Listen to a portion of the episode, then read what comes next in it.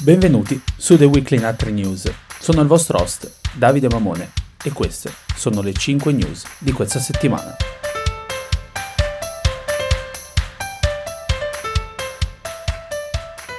È iniziata la fase 1 della fase 2 negli Stati Uniti.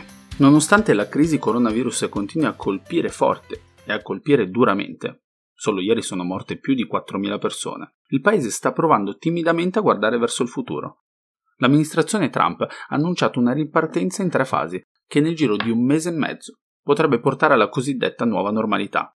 Un percorso graduale, che però verrà iniziato e intrapreso, a discrezione dei governatori. Prenderanno loro la decisione, ha detto Trump, abbandonando l'idea iniziale di essere lui a prendere direttamente il comando delle operazioni.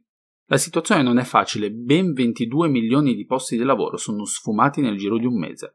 5,2 milioni di americani nella sola ultima settimana hanno fatto richiesta di sussidio di disoccupazione e nel complesso sono i peggiori dati della storia del paese da quando il Dipartimento del Lavoro li raccoglie. Dati non belli da leggere e che nessuno si sarebbe potuto nemmeno sognare all'inizio dell'anno.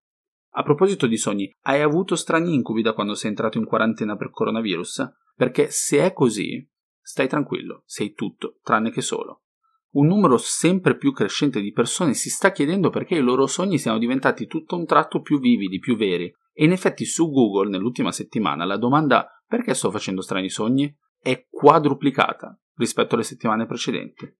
Come società spesso cerchiamo verità più profonde nascoste dietro i nostri sogni, ma in questo caso un ruolo ce l'ha chiaro e tondo, lì da vedere come il sole, il coronavirus.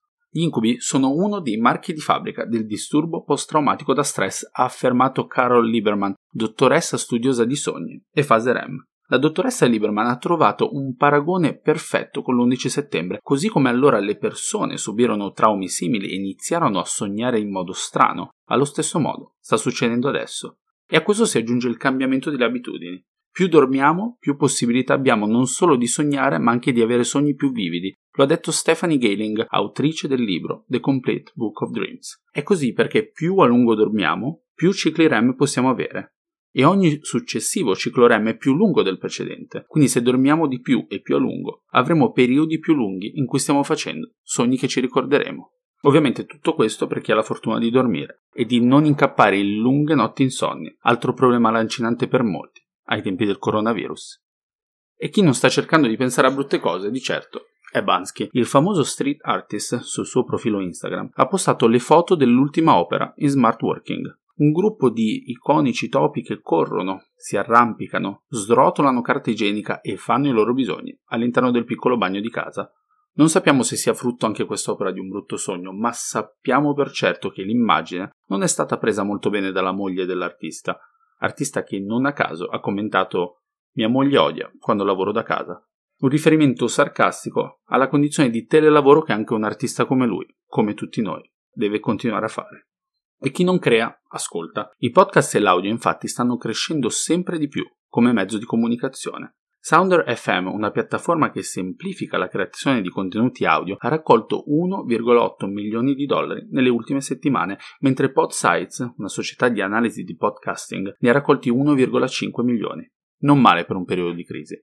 Non è finita qui perché Meet Cute, una romantica commedia via podcast, ha raccolto 3 milioni di dollari e continua a crescere. E a proposito di crescita, Spotify ha annunciato che pagherà oltre 196 milioni di dollari per The Ringer, la società di podcast e media fondata da Bill Simmons. Spotify sta acquisendo The Ringer per ampliare il proprio portafoglio audio. È stata fondata dal volto noto SPN nel 2016, Simmons, e The Ringer produce più di 30 podcast grazie al lavoro congiunto di personalità come David Chang e Larry Wilmore. L'acquisizione di The Ring porterà appassionati di cultura e sport sulla nostra piattaforma, ha dichiarato Daniel Eck, CEO di Spotify. La tendenza su cui stiamo investendo è che la radio si stia muovendo online, ha continuato. E riferendosi al background SPN di Simmons, Eck ha aggiunto: Quello che abbiamo fatto con The Ringer è che abbiamo acquistato il prossimo SPN. E con il prossimo SPN, per oggi, si conclude qui. Per oggi è tutto, grazie per averci seguito. Questo podcast è stato promosso da podcastfarm.com. A settimana prossima.